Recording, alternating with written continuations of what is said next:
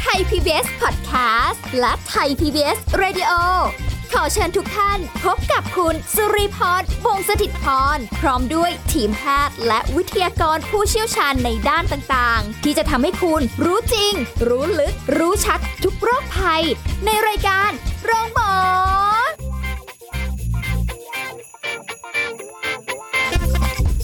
สวัสดีค่ะ คุณผู้ฟังค่ะได้เวลาแล้วกับรายการโรงหมอค่ะ วันนี้เรามาพบกันฟังสิ่งดีๆกันกับเรื่องของการดูแลสุขภาพสัตว์เลี้ยงกันนะคะ กับผู้ช่วยศาสตราจารย์นายสัตวแพทย์ดรธีรดิตรุ่งเรืองกิจไกร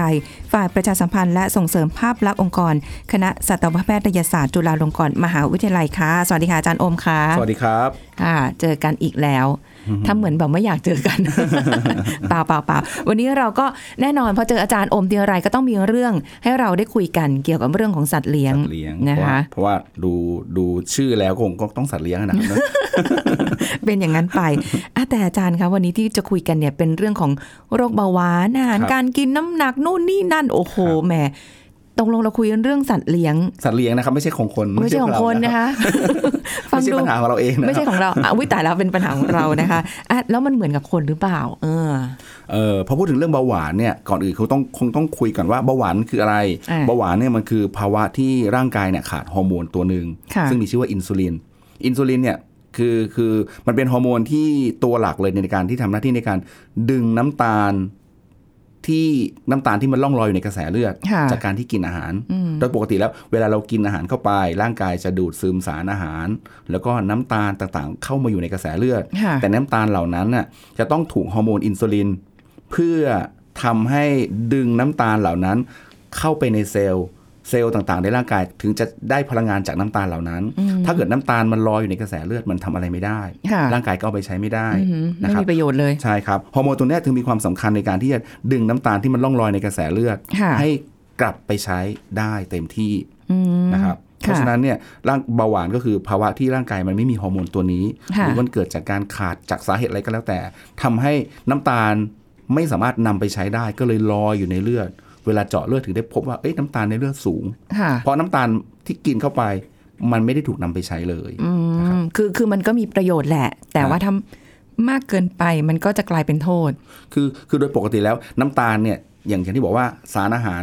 ประเภทน้ำตาลเนี่ยที่เข้าไปในร่างกาย ร่างกายจะต้องนำไปใช้ให้ได้ค่ะซึ่งต้องอาศัยฮอร์โมนตัวนี้เนี่ย แต่ถ้าไม่มีฮอร์โมนตัวนี้ปุ๊บน้ำตาลที่มันเข้าไปมันทำอะไรไม่ได้เลย มันเอาไปใช้ไม่ได้เลยค่ะพอพอเอาไปใช้ไม่ได้ก็เท่ากับไม่เกิดประโยชน์แล้วก็เกิดอ๋อภาวะผิดปกติด้วยเพราะน้ำตาลในเลือดในเลือดสูงค่ะน้ำตาลก็จะกระจายไปทั่วร่างกายมาก ๆ ทั่วร่างกายในในในในหลอดเลือดอืมทำให้เกิดปัญหาอื่นๆตามมาเยอะแยะเลยค่ะ อันนี้คือในในสัตว์เลี้ยงอะนะคะทีนี้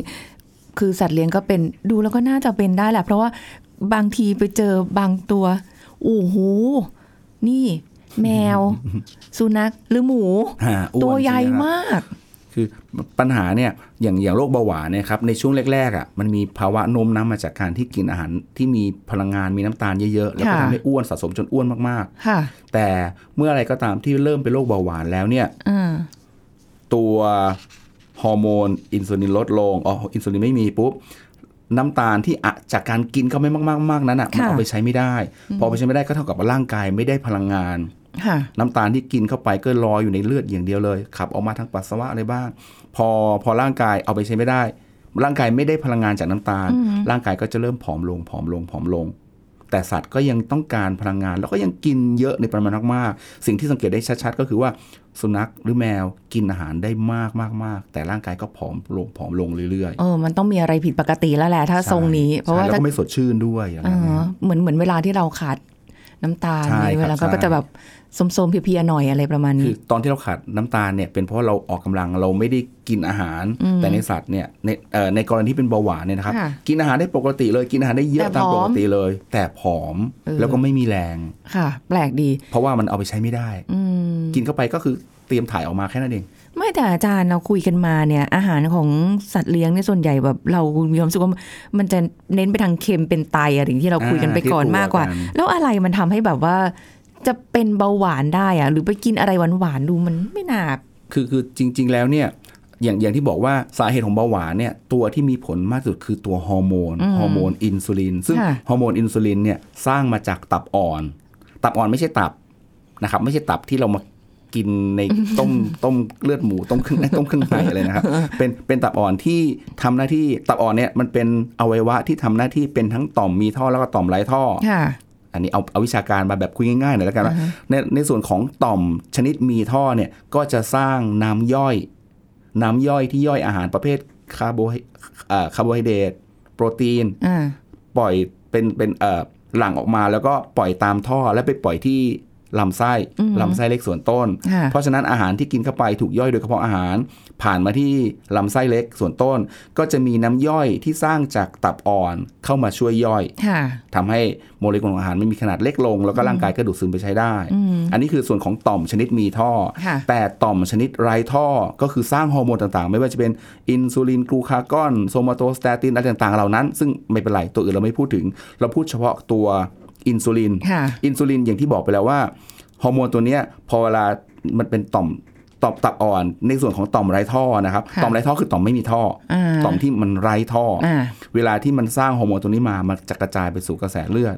กระจายไปกระแสเลือดปุ๊บไปยังอวัยวะที่มีผล เพราะฉะนั้นเนี่ยในอินซูลินเนี่ยเกี่ยวข้องกับน้ำตาล ก็จะเป็นการที่กระจายเข้าไปในกระแสเลือดเสร็จแล้วก็ดึงให้น้ำตาลเนี่ยเข้าไปในเซลล์แล้วก็ค่ะเซลล์สามารถเอาไปใช้ได้ค่ะทีนี้พอเป็นเบาหวานปุ๊บ ฮอร์โมนตัวนี้มันไม่มีอ่าใช่พอฮอร์โมนตัวนี้ไม่มีปุ๊บร่างกายก็ก็เอ๊ะเอาพลังงานจากน้ำตาลไปใช้ไม่ได้ ตัวก็จะเริ่มเหี่ยวผอมลง บางครั้งจะแกล้งพูดว่า เอ๊ะเป็นเบาหวานบ้างก็ดีนะตัวจะได้ผอมๆแต่จริงๆแล้วเป็นสภาพที่ไม่ดีนะครับ ไม่ควรไม่ควรไม่ควรนะคะน่ากลัวมากนะฮะเพราะว่ากินไปแล้วไม่มีประโยชน์เลยเนี่ยครับเออแต่ว่าปัญหาโน้มน้าวก็อาจจะเกิดขึ้นจากการที่กินอาหารประเภทประเภทน้ำตาล ไปเป็นหวานหวานๆมาตลอด จนทำให้คือโดยปกติแล้วเนี่ยเวลาที่ร่างกายกินอาหารประเภท แป้งหรือน้ำตาลเข้าไป มันจะไปกระตุ้นให้ฮอร์โมนตัวนี้ทำงานค่ะฮอร์โมนตัวนี้ก็จะหลั่งขึ้นมา ทีนี้ถ้าเกิดว่าร่างกายกินเป็นปกติ เป็นปริมาณในปกติ แล้วก็ระยะเวลาช่วงเวลาที่ปกติ การหลั่งของฮอร์โมนตัวนี้ก็หลั่งออกมาเป็นเป็นเอ่อเขาเรียกเป็นเป็นลำดับเป็นขั้นตอนค่ะซึ่งซึ่งถ้าเกิดกรณีที่กินอาหารเช้ากินไอ้ตัวนี้มากๆ น้ำตาลมากๆกลางวัน ก็กินบ่ายก็กินเย็นก็กินกลางคืนโอ้กินอะไรต่างๆ เพราะฉะนั้นเนี่ย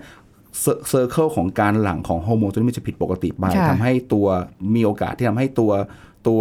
เซลล์ที่ทำหน้าที่ในการสร้างฮอร์โมนตัวนี้แหละค่ะมันมีการผิดปกติอ๋อและถ้าเมื่อไหรก็ตามที่มันมันเสียหายแล้วมันทำทำไม่ได้ มันก็จะมีโอกาสที่จะทำให้ให้ไม่มีฮอร์โมนค่ะตัวนี้ แล้วก็ภาวะของน้ำตาลก็จะลอยล่องอยู่ในกระแสเลือดโอ้โห ถ้างั้นนี่เราก็ต้องควบคุมเลยสิเน้องแบบว่า อาหารการกินหรืออะไรก็แล้วแต่ครับ ถ้าเกิดถ้าเกิดเป็นขึ้นมาแล้วเนี้ยอาจารย์โอม ใช่ครับเดี๋ยวเดี๋ยวเราเราคงต้องมาคุยกันด้วยครับว่าจริง ๆ ถ้าคนเป็นเป็นเบาหวานเนี่ยอาหารที่ควรต้องกินคืออะไรอ๋อแต่จริง ๆ แล้วก่อนที่จะเป็นต้องบอกว่าก่อนที่จะเป็นเนี่ยภาวะเบาหวานอาจจะเกิดจากหลายสาเหตุนะครับค่ะบางทีไม่ได้เกิดจากการกินอาหารอย่างเดียว อาจจะเกิดจากความผิดปกติจากกรรมพันธุ์ค่ะพ่อแม่เคยเป็นปู่ย่าตายายเคยเป็นโอ้แล้วก็ถ่ายทอดมายังลูกก็มีโอกาสเกิดได้ อันนี้คือทั้งในคนแล้วก็ในสัตว์ค่ะนะครับ บางครั้ง ความผิดปกติของตัวตับอ่อน ซึ่งอาจจะเกิดจากการตับอ่อนอักเสบ ตับอ่อนอักเสบก็ทำให้เกิดการอักเสบของตัวตัวเนื้อตับอ่อน เซลล์ต่างๆ ที่อยู่ในตับอ่อนในการสร้างฮอร์โมนสร้างน้ำตาลก็มีความผิดปกติไปค่ะอันนั้นก็ทำให้โอกาสทำให้เกิดเบาหวานได้อ๋อนะครับ การการเกิดอุบัติเหตุ ต้องบอกว่าการเกิดอุบัติเหตุ เช่น มีการกระแทกแล้วทำให้ เอ่อเซลล์ของลำไส้กับตับอ่อน ที่บริเวณนั้นถูกกระทบกระเทือน แล้วเกิดการอักเสบเกิดการติดเชื้อ แล้วทำให้โอ้สภาพของการสร้างสร้างน้ำย่อยสร้างฮอร์โมนต่างๆผิดปกติผิดผิดปกติไป ก็มีโอกาสเกิดได้ค่ะจริงๆมันมีหลายสาเหตุมากๆ แต่ว่าบางทีโอ้โหอาจจะไม่ได้พูดถึงค่ะสิ่งที่เราพูดถึงกันก็คือ ความผิดปกติจากการที่เราได้รับ ปริมาณน้ำตาลในปริมาณสูงมากค่ะๆสวิงไปเรื่อยๆ จนทำให้การสร้างของของเซลล์มันผิดปกติไปค่ะตรงนักลักษณะนั้นเอาแล้วอย่างนี้จะเหมือนคนไหมคะที่ต้องแบบว่าฉีดอินซูลินอะไรพวกเนี้ยเหมือนกันไหมครัคะบเหมือนกันครับ เช่นเดียวกันเลยคือออปกติขาดร่างกายเอ่อไม่มีการสร้างฮอร์โมนอินซูลินอ่าฮะดังนั้นในการรักษาเราจะทำยังไงที่ทำให้ร่างกายเปรียบเสมือนการได้รับอินซูลินค่ะก็ต้องมีการฉีดอินซูลินสังเคราะห์เข้าไปสะเอ่ออินซูลินสังเคราะใช่ห์ครับ อินซูลินสังเคราะห์ที่อยู่ในรูปของการค้าเนี่ยคุณหมอจะต้องจริง ๆ แล้วการตรวจว่าสุนัขหรือแมวหรือว่าคนเป็นเบาหวานเนี่ยมันมีกลไกหลายอย่าง แล้วก็ค่อนข้างเหนื่อยนิดนึง เช่นอ่าโอเค ถ้าเราต้องการจะรู้ว่ามีปัญหาเรื่องเบาหวานหรือเปล่า มันอาจจะต้องมีการบ่งของอาการ เช่นบางคนสุนัขเอาเอาพูดถึงสุนัขแล้วกันค่ะสุนัขและแมวบางตัวอาจจะมีการที่กินอาหารเยอะ แต่ก็ผอมลง เริ่มผอมลง มีการปัสสาวะมากค่ะปัสสาวะบ่อยแล้วก็จำนวนมากกว่าปกติ บางครั้งปัสสาวะที่อยู่ที่ทรายอยู่ที่ค่ะพื้นมีมดขึ้นโอ้เหมือนคนสังเหเกมืตอนได้กันอ๋อเหมือนกันเพราะเพราะเราเห็นลักษณะแบบนี้แล้วเนี่ยค่ะตรงเนี้ยพอเราปรึกษาคุณหมอ คุณหมอก็จะต้องตรวจเลือดดู การตรวจเลือดพอตรวจเลือดตอนมีการอดอาหารเหมือนในคนเลยนะครับค่ะ ไปตอนไปถึงคุณหมอตอนเช้าเช้าๆสายๆก็ได้แล้วก็แต่ว่าต้องไม่ได้กินอะไรมาก่อนเลย เจาะเลือดแล้ววัดระดับน้ำตาลในเลือดค่ะถ้าระดับระดับน้ำตาลในเลือดมันสูงอาจจะเกินร้อยสิบร้อยยี่สิบเหมือนกับในคนเนี่ยแหละฮะค่ะเราก็จะเริ่มเอาละผิดปกติแล้วบางรายอาจจะถึงสูงถึง4 5 0 0เลยโอ้นะครับน้ำตาลในนั้นสูง น้ำตาลในเลือดสูงขนาดนั้นค่ะซึ่งโอกาสที่จะเกิดภาวะช็อกภาวะการที่เอ่อ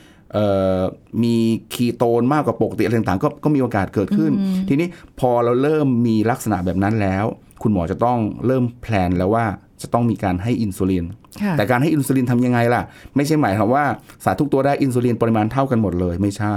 ต้องดูด้วยว่าปริมาณน้ำตาลในร่างกายของเขาเนี่ยมันค่ะสูงแค่ไหนในละในในในแต่ละช่วงวัน เราก็ต้องมีการให้อินซูลินเช้าและเย็น วันหนึงจะให้สองครั้งเช้าและเย็น หลังจากกินอาหารเช้าและหลังจากกินอาหารเย็นค่ะแต่กว่าที่เราจะทราบได้ว่าเราต้องให้ปริมาณอินซูลินกี่ยูนิต เราต้องมีการพอดกราฟ มีการเจาะเลือดทุกชั่วโมงโอ้8โมง9โมง10โมง จนไปทั้งถึงเย็น แล้วก็ดูว่าระดับน้ำตาลนั้นน่ะระดับน้ำตาลในกระแสเลือดในแต่ละช่วงเวลาเป็นเท่าไหร่ แล้วก็ต้องมาคำนวณว่าควรจะต้องให้อินซูลิน ในตอนเช้าเท่าไหร่ตอนบ่ายเท่าไหร่ค่ะซึ่งเวลาให้อินซูลินเหมือนกับคำนวณแล้ว สมมติว่าเราคำนวณเรียบร้อยแล้ว แล้วก็ให้ประมาณเท่านี้แล้ว แต่ต้องมาดูผลด้วยว่าบางตัวก็ตอบสนองที่แตกต่างกันนะครับการให้อินซูลินประมาณนี้ช่วงเช้าได้ผลแล้ว ตอนเย็นกินอีกเออฉีดอีกรอบนึง อะไรอย่างเงี้ยก็ก็ต้องก็ต้องพยายามดูว่าเอ่อระดับน้ำตาลในเลือดหลังจากที่ฉีดฉีดฮอร์โมนไปแล้ว มันมันโอเคมันสเตเบิลหรือเปล่า โอ้โห ฟังแล้วมาดูวุ่นแบบวุ่นวายเขาเรียกอะไรวุ่นวายเนาะก็ต้องแบบทำทุกวันนะครับอ๋อหลังจากที่คำนวณแล้วต้องฉีดทุกวันทุกเพราะว่าวันด้วยเพราะร่างกายมันสร้างไม่ได้ เหมือนค่ะในคนนะในคนแล้วก็พอหลังจากที่คำนวณเสร็จแล้วก็มาฉีดเองตรงตรงตรงพุงตรงตรงต้นขาอะไรต่างๆเหล่านี้แต่ในสุนัขทำเองไม่ได้เราก็ต้องทำคือถ้าเกิดว่าเราจะพาไปพบสัตวแพทย์ทุกวันวันละสองครั้งติดต่อกันไหวไหมอะเอาสักไม่ไหวแค่หนึ่งปีเนี่ยโหไม่ไหวแล้ว คุณหมอก็จะพยายามเอ่อ แนะนำว่าอะหลังจากที่เราคำนวณได้แล้วว่าอ่าจะต้องให้เท่านี้ก็ค่ะจะให้เจ้าของเป็นคนฉีดเองโอ้โหจะได้จะได้ลดภาระของเจ้าของลงค่ะ ลดภาระภาระเรื่องเงินในการที่ต้องเดินทางค่ะนะครับทำเองที่บ้านโอ้วันละสองครั้งเลย ใช่แล้วก็ต้องมอนิเตอร์ต่อด้วยว่า บางครั้งถ้าเกิดว่าเอ่อให้ฮอร์โมนเป็นระดับหนึ่งแล้วแล้วถึงช่วงช่วงหนึ่งมันไม่ได้ผล เนื่องจากค่ะว่าร่างกาย มันต้องการมากขึ้น แล้วก็ฮอร์โมนที่ให้ไปมันดึงน้ำตาลไปใช้ได้ได้ไม่เต็มที่ค่ะมากเกินไปก็ไม่ดี ดึงออกไปจนกระทั่งน้ำตาลในเลือดน้อยก็มีโอกาสช็อกค่ะแล้วก็เสียหมดสติได้ ก็เป็นอันตรายอีก ถ้าเกิดว่าให้ไปแล้วฉีดฮอร์โมนไปแล้ว ปริมาณในน้ำน้ำตาลในนั้นก็ยังสูงอยู่ ก็เท่ากับไม่ได้เกิดประโยชน์อะไรก็ต้องมีการปรับให้เหมาะสมอุ้ยแล้วอย่างนี้ต้องมานั่งพอดกราฟกันทุกชั่วโมงนี้เขาจะยอมอะคะสำหรับในวันแรกในในช่วงแรกของการรักษาต้องทำให้มีความจำเป็นมาก เพราะเราไม่สามารถตอบได้ว่าว่า โอเค เราเจาะเลือดตอนเช้ามาโอ้ค่าน้ำตาลในเลือด 500 400 กว่าค่ะแต่ไม่แน่ใจว่าตอนบ่ายเป็นยังไงบ้างหลังจากที่กินอาหารไปแล้ว อาจจะขึ้นเยอะอีกก็ได้ อะไรอย่างเงี้ยอ้าวเพราะฉะนั้นต้องคำนวณ แต่ถ้าอาหารให้ให้ไปเนี่ยคือถ้าเกิดสมมุติว่าอยู่ในมือสัตวแพทย์แล้วอยู่ในมือหมอแล้วเนี่ยครับเอ่อต้องมีการเอ่อพอดกราฟเอาไว้เช็คเอาไว้ทั้งเช้าทั้งวันเลยเนี่ยทุกชั่วโมงเนี่ยเอาเลือดมาเจอแล้วให้อาหารเนี่ยอาหารก็ต้องมีอ่ามีมีการควบคุมตถูรกงไหมนี้คะตรงนี้สำคัญเลยครับ เพราะอาหารที่ให้สำหรับ กรณีที่เป็นโรคเบาหวาน ต้องมีการเลือก ไม่ใช่ว่าเอาอะไรให้กินเหมือนเดิมก็ได้มีค่ะขนมคือคือสิ่งที่สำคัญคือต้องพยายามลดปริมาณน้ำตาลนะครับอาหารที่ให้เนี่ยถ้าเป็นคาร์โบไฮเดรตคาร์โบไฮเดรตคือสูตรกลุ่มของแป้งและน้ำตาลค่ะคาร์โบไฮเดรตควรจะเป็นคาร์โบไฮเดรตเชิงซ้อนคาร์โบไฮเดรตเชิงซ้อนคืออะไร คือคืออาหารที่เป็นมาอาจอาจจะเป็นไม่ใช่ไม่ใช่แป้ง ไม่ใช่เส้นก๋วยเตี๋ยวอะอาจต้องเป็นเป็นอาหารที่มาจากธัญพืช อาจจะเป็นข้าวซ้อมมือก็ได้ข้าวกล้องข้าวซ้อมมือก็ก็ใช้ได้ธัญพืชบางอย่าง เช่น เผือกมันค่ะนะครับ ซึ่งประโยชน์ของเอ่อคาร์โบไฮเดรตเชิงซ้อนก็คือว่ามันจะค่อยๆย่อย แล้วก็ปล่อยน้ำตาลออกมาช้าอ๋อไม่ใช่กินเข้าไปปุ๊บโอ้โห น้ำตาลพุ่งปูดขึ้นทันทีไอ้อย่างนั้นก็ทำให้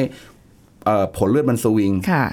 ถ้าอย่างนั้นอาจจะลำบากอุ๊ยในแล้วเขาการควบคุม แล้วเขาจะกินนะคะ เพราะว่าแบบอาลำพังแค่ปกติ ข้าวธรรมดาหรืออะไรเงี้ยเราต้องปรุงแต่งกลิ่นหรืออะไรอย่างเงี้ยแล้วนี่แบบเป็นอาหารที่แบบเบื่อแน่ๆได้รสชาติเบื่อแน่โอ้ๆยสุไหนัวขกับเปแมล่าวเบื่อแน่ๆแต่ว่าประเด็นคือเอ่อเมื่อเมื่อเราคำนวณปริมาณของอินซูลินที่ต้องฉีดในแต่ละวันแล้วค่ะเราต้องควบคุมปริมาณอาหาร ปริมาณพลังงานที่เขาต้องได้รับดุคู่กันไปด้วยนะครับ เพราะว่าเอ่อ ไม่อย่างนั้นเนี่ยถ้าถ้าเกิดเราฉีดฮอร์โมนเท่านี้ แล้ววันหนึ่งกินอาหารแปลกๆไป ปริมาณน้ำตาลในเลือดก็สูงขึ้นฮอร์ค่ะปริมาณฮอร์โมนอินซูลินที่ที่เราฉีดให้ไปก็อาจจะไม่เพียงพอ ทีนี้ในส่วนของอาหารที่เราจะให้เขาเนี่ยมันมี 2 รูปแบบ อาหารสำเร็จรูป ซึ่งเดี๋ยวนี้ก็เดี๋ยวนี้ต้องบอกว่าโภชนะบำบัดคืออาหารที่ใช้ในการรักษาโรคต่างๆเนี่ยค่ะมีออกขายอย่าง แพร่หลายทุก pet shop ทุกโรงพยาบาลสัตว์เลย ถ้าอาหารสำเร็จรูปก็ก็สะดวกอย่างหนึ่งเพราะมีการคำนวณเรียบร้อยแล้วค่ะแต่บางคนมองว่าไม่อร่อยอะไม่สะดวกโอ้ยเราเป็นห่วงหมาเราอาจจะต้องมีการปรุงเองค่ะปรุงปรุงอาหารสูตรโฮมเมดแต่ทั้งนี้ทั้งนั้นเนี่ยอาหารสูตรโฮมเมดจะต้องได้รับคำแนะนำจากคุณหมอนิดนึง เพราะว่าเราต้องมีการคำนวณปริมาณเอ่อเอ่อน้ำตาลปริมาณของของสารอาหารในนั้น เพื่อให้เพียงพอ เพราะว่า คนที่เป็นเบาหวานหรือสุนัขแมวที่เป็นเบาหวานเนี่ยควรต้องลดปริมาณแป้งค่ะแต่เพิ่มตัวเส้นใยอาหารคือผักแล้วก็โปรตีนค่ะเพิ่มเข้าไปเพื่อให้ให้ร่างกายอิ่มทน เพราะไม่งั้นอะกินเข้าไปแล้วเนี่ยกินเข้าไปถ้าอาหารจากเดิมที่เคยกินเยอะๆปุ๊บค่ะเนี่ยพอลดปริมาณอาหารปรับบางอย่างไปแล้ว ก็จะหิวบ่อย ก็จะกลับมาโอ้กินอีก แล้วก็จะมาโหยแล้วก็ไปหาอะไรที่กินก็ทำให้ระระดับน้ำตาลในเลือดมันสูงขึ้นมาอีกค่ะซึ่งตรงเนี้ยตรงเนี้ยมันเป็นอะไรที่ที่ค่อนข้างซับซ้อนแล้วก็วุ่นวายพอสมควรนั่นสิคะแล้วก็แบบความเป็นเบาหวานเนาะขนาดคนยังแบบบางทีห่างห้ามใจยากเลยเนาะใช่ใช่ไหมคะอะเดี๋ยวช่วงหน้าเราจะกลับมาพูดคุยกันต่อนะคะ แล้วว่าเอ๊ะปัจจัยที่ทำให้แบบสัตว์เลี้ยงเนี่ยบางทีดูตัวอ้วนๆมันอาจจะไม่ได้เป็นเบาหวานก็ได้นะ อาจจะเป็นจากปัจจัยอย่างอื่นหรือเปล่าหรืออะไรยังไงนะเดี๋ยวมาคุยกันเพิ่มเติมค่ะ แล้วกลับมาฟังกันต่อค่ะ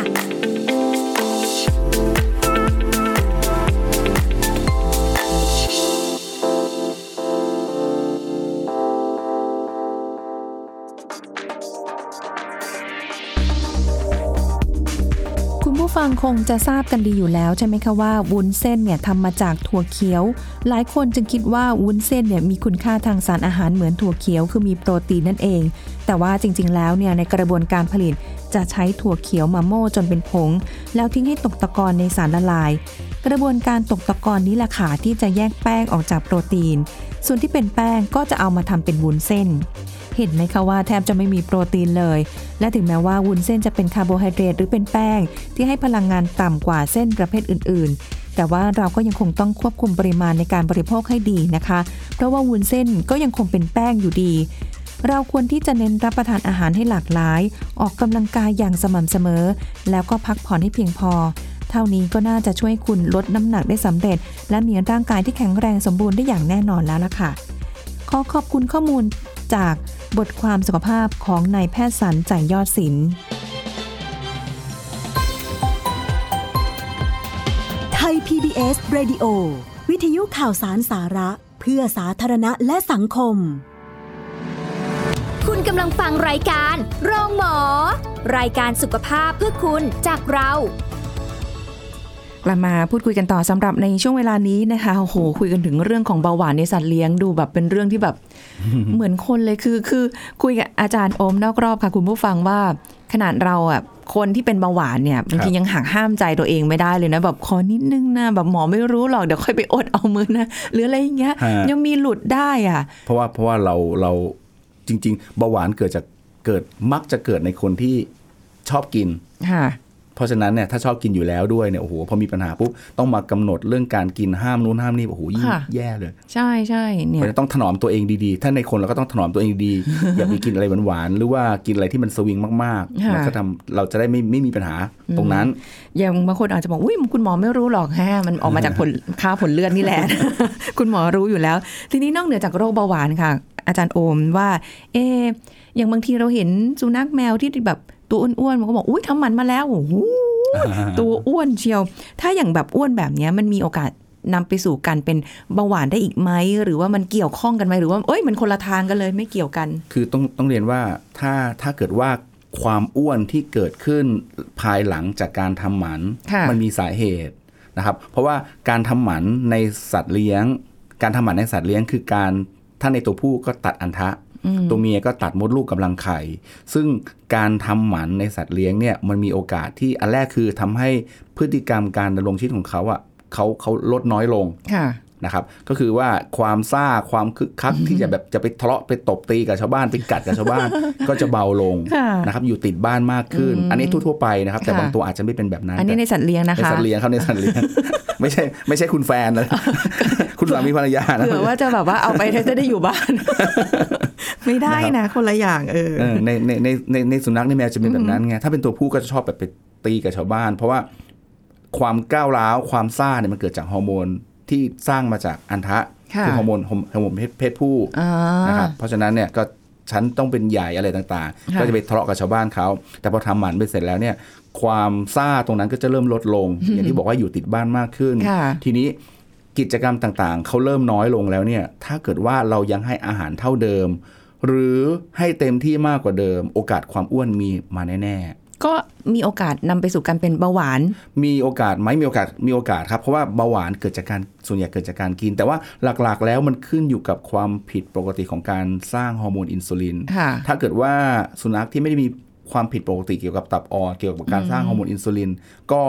โอกาสที่จะเกิดเบาหวานมันก็ก็ก็ก็น้อยอาจคจะรับน้อยฮะแต่ก็ไม่ได้บอกว่ามันจะไม่มีเป็นเอ่อก็จะไม่เป็นเลยมันมันก็มีโอไม่กาสใช่เกิดได้ฮะเพียงแต่ว่าเปอร์เซ็นต์มันน้อยหน่อยฮะเพราะฉะนั้นเรื่องการคุมน้ำหนัก คุมเรื่องอาหารเนี่ยจึงมีความสำคัญมากในค่ะในสัตว์เลี้ยง โอ้โห คือขนาดในคนยังต้องมีสูตรในการที่จะแบบลดน้ำหนักควบคุมนู่นนี่นั่น แล้วอย่างในสัตว์เลี้ยงก็มีใช่ไหมคะเห็นแบบต้องต้องเรียนเลยนะครับว่าว่าอาหารต้องบอกว่าอาหารสำเร็จรูปในปัจจุบันในหลาย ๆ ยี่ห้อ ยี่ห้อโด่งดังในเกรดพรีเมียมอะไรต่าง ๆ ที่ค่ะที่วางขายกันเนี่ยมีหลายสูตรมากที่เคยคุยไปแล้วว่าอาหารอาหารที่รักษาสูตรสูตรสำหรับ สุนัขเป็นโรคไตอ่าสูตรสำหรับสุนัขเป็นโรคหัวใจค่ะสุนัขเป็นโรคเบาหวาน สุนัขอ้วนค่ะแน่มีตรงคำว่าสำหรับสุนัขอ้วนอ้วนด้วยสำหรับสูตร obesity เนี่ยสำหรับสุนัขอ้วนก็มี แต่ว่าอาหารในลักษณะนั้นเนี่ยต้องบอกว่าเป็นอาหารที่ปรับปรุงสูตรอาหารนะครับทำให้มีพลังงานน้อยกว่าเดิมค่ะน้อยกว่าสูตรอาหารปกตินะครับ แต่ต้องต้องเรียนว่าอาหารสูตรสูตร คุมน้ำหนักต้องใช้คำอาหารสูตรคุมน้ำหนักเนี่ยค่ะถ้ามันมันมันเป็นอาหารที่ที่ในปริมาณกินเท่าๆกันแล้วพลังงานมันน้อยลง น้อยกว่าอาหารสูตรอื่น ๆ แต่ถ้าเจ้าของเกิดความที่อ้าวกินอาหารสูตรลดน้ำหนักอยู่แล้วไม่กลัว เพราะฉะนั้นค่ะจะเดิมกินช้อนเอ่อสามช้อนให้กินเป็นเจ็ดช้อนพลังปปริมาณพลังงานที่ได้ก็ไม่แตกต่างก็คือได้เยอะมากกว่าเดิมค่ะเพราะฉะนั้นความอ้วนมาก็ยังมาได้เหมือนเดิมฮะค่ะ มันก็เพราะฉะนั้นอย่าไปเสี่ยงแบบนั้นเลยดีกว่าอ่าคือเพราะฉะนั้นอาหารสูตรลดน้ำหนักก็ต้องคุมปริมาณที่ให้กินมากมากเท่าเท่ากับเดิมค่ะแล้วที่สำคัญนะครับไม่ว่าจะเป็นกรณีเป็นเบาหวาน เป็นโรคหัวใจเป็นโรคไต หรือต้องการกับคุมน้ำหนักก็ตามเนี่ยสิ่งที่สำคัญคือ ถ้าให้อาหารตามสูตรนั้นแล้ว อาหารระหว่างมื้อ ต้องพยายามเลี่ยง ขนมของขบเคี้ยวไอ้ตรงนี้สำคัญเลยไม่ใช่ว่าโอ้ยอ้าวกินอาหารน้อยแล้วอ๋อค่ะกินอาหารตามที่แล้ว ขนมอ้าวปะเดี๋ยวมีเอามีน่องไก่ให้หน่อยเอาขนมให้กินอีก เพราะฉะนั้นเนี่ยเขาก็ได้รับพลังงานจากจากอาหารอื่นๆเหล่านั้นไป ดังนั้นก็ไม่สามารถควบคุมน้ำหนักได้ค่ะเอออาจารย์ขนมเนี่ยส่วนใหญ่ที่เคยเห็นมันจะแบบมันแบบ แห้งๆ ดูแล้วไม่น่ามีไขมงไขมัน หรือว่ากินเข้าไปแล้วมันจะแบบสะสมเกินอะไรอย่างเงี้ย ขึ้นขึ้นอยู่กับชนิดของขนมด้วยไอ้ลักษณะแบบนั้นเนี่ยต้องบอกว่าส่วนใหญ่แล้วถ้าถ้าถ้าขนมลักษณะนั้นมักจะเป็นเป็นเนื้อสัตว์ค่ะแต่จะบอกว่าเนื้อสัตว์เหล่านั้นเอ่อถ้ากรณีที่สุนัขคุมน้ำหนักเนี่ยไม่ค่อยน่าห่วง แต่กรณีที่เป็นโรคหัวใจเป็นโรคไตขนมค่ะเหล่านั้นน่ะมีมีแร่ธาตุไปต่างๆ ปนเข้าไปในนั้นอ๋อต้องใช้คำว่าอืม จริง ๆ ไม่อยากใช้คำว่าขนมอะต้องใช้ว่าของขบเคี้ยวหรือของกินเล่นค่ะมากกว่าข้อของของขบเคี้ยวในลักษณะนั้น มันมีความเค็มมันมีความแห้ง เพราะมันทำให้แห้ง พอแห้งเสร็จแล้วความเข้มข้นของเกลือแร่หรือแร่ธาตุต่างๆ มันจะมีมากกว่าอาหาร เพราะว่าน้ำหนักมันลดลง แต่ถ้าได้กินเยอะก็จะรับสารอาหารเหล่านั้นเข้าไป เพราะฉะนั้นโรคบางโรคนะครับไม่ว่าจะเป็นโรคหัวใจค่ะโรคไต โรคเบาหวาน ควรจะต้องพยายามเลี่ยงอาหาร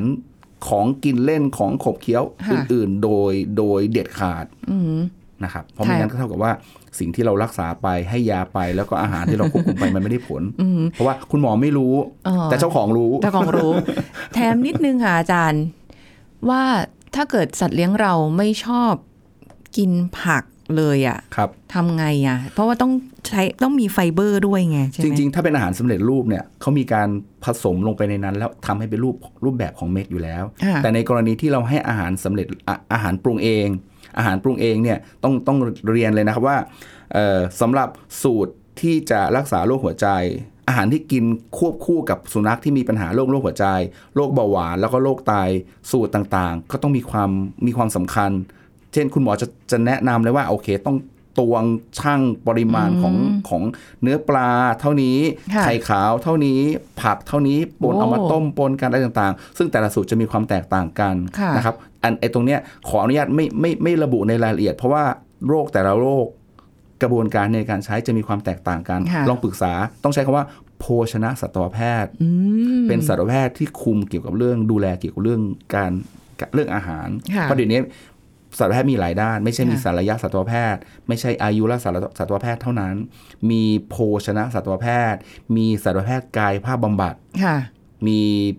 เฉพาะทางอะไรเรื่องต่างๆ ด้วยโอ้เยอะมากจริงนะครับแต่ต้องว่าต้องระมัดระวังนิดนึงว่าสูตรอาหารเหล่านั้นมีความจำเป็น แล้วก็มีความสำคัญในการที่ตวงปริมาณของสารอาหารของของวัตถุดิบแต่ละชนิดด้วยๆนะครับอืมอันนี้ก็เป็นคำแนะนำนะคะเผื่อครับถ้าเกิดอยากจะ รู้ลึกในรายละเอียด หรือว่าสุนัขของคุณสัตว์เลี้ยงของคุณมีโรคประจำตัวอยู่อะไรเงี้ยก็ครับปรึกษาได้นะครัคะบผมวันนี้ขอบคุณอาจารย์โอมด้วยค่ะครับผมขอบคุณครับสวัสดีค่ะสวัสดีครับอุ้ยหมดเวลาแล้วค่ะคุณผู้ฟังคะครั้งหน้าเราจะกลับมาติดตามกันใหม่กับเรื่องราวดีๆกับรายการโรงหมอวันนี้สุริพรลาไปก่อนสวัสดีค่ะ แชร์ พูดบอกต่อกับรายการโรงหมอได้ทุกช่องทางออนไลน์ เว็บไซต์ www.thaipbspodcast.com แอปพลิเคชัน Thai PBS Podcast Facebook Twitter Instagram Thai PBS Podcast และฟังได้มากขึ้นกับพอดแคสต์โรงหมอ ที่ Apple, Google, Spotify, SoundCloud และ Podbean ทุกเรื่องทุกโรคบอกรายการโรงหมอ